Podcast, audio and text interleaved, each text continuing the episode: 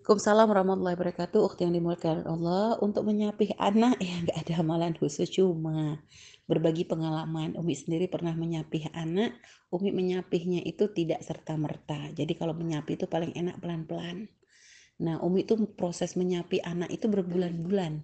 Jadi nggak pernah Umi nggak mau pakai cara-cara orang dulu, nanti mohon maaf ya payudaranya dikasih warna-warna atau dikasih pahit-pahit supaya anaknya nggak mau, itu nyiksa banget ke anak. Sehingga kita waktu itu Umi punya empat anak itu Umi sapihnya secara bertahap. Jadi udah mulai mendekati dua tahun gitu ya, udah mendekati dua tahun tuh sudah mulai dikurangi inten apa e, waktu untuk menyusuinya itu sudah dikurangi. Jadi kalau siang, jadi kalau waktunya dia mau nyusu segera nanti kasih minuman yang lain, kasih air madu, kasih apa biar kenyang. Kalau udah kenyang kan sudah nggak pengen nyusu lagi dia. Karena usia sebegitu sudah mulai masuk yang lain-lainnya kan gitu.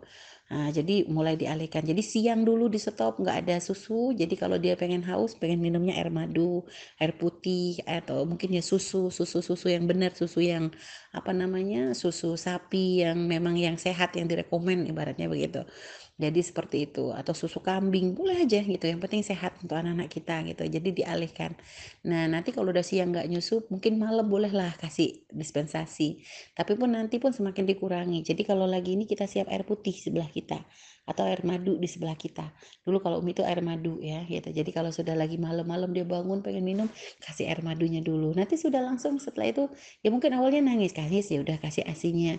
Nggak nanti kalau sudah mulai ini kasih air madu. Jadi begitu, selang-seling akhirnya anak akan paham sendiri dan nanti stop sendiri dan anak nggak merasa berat. Jadi gitu ya. Ibunya juga proses apa ya e, menyapihnya tuh nggak kesakitan juga.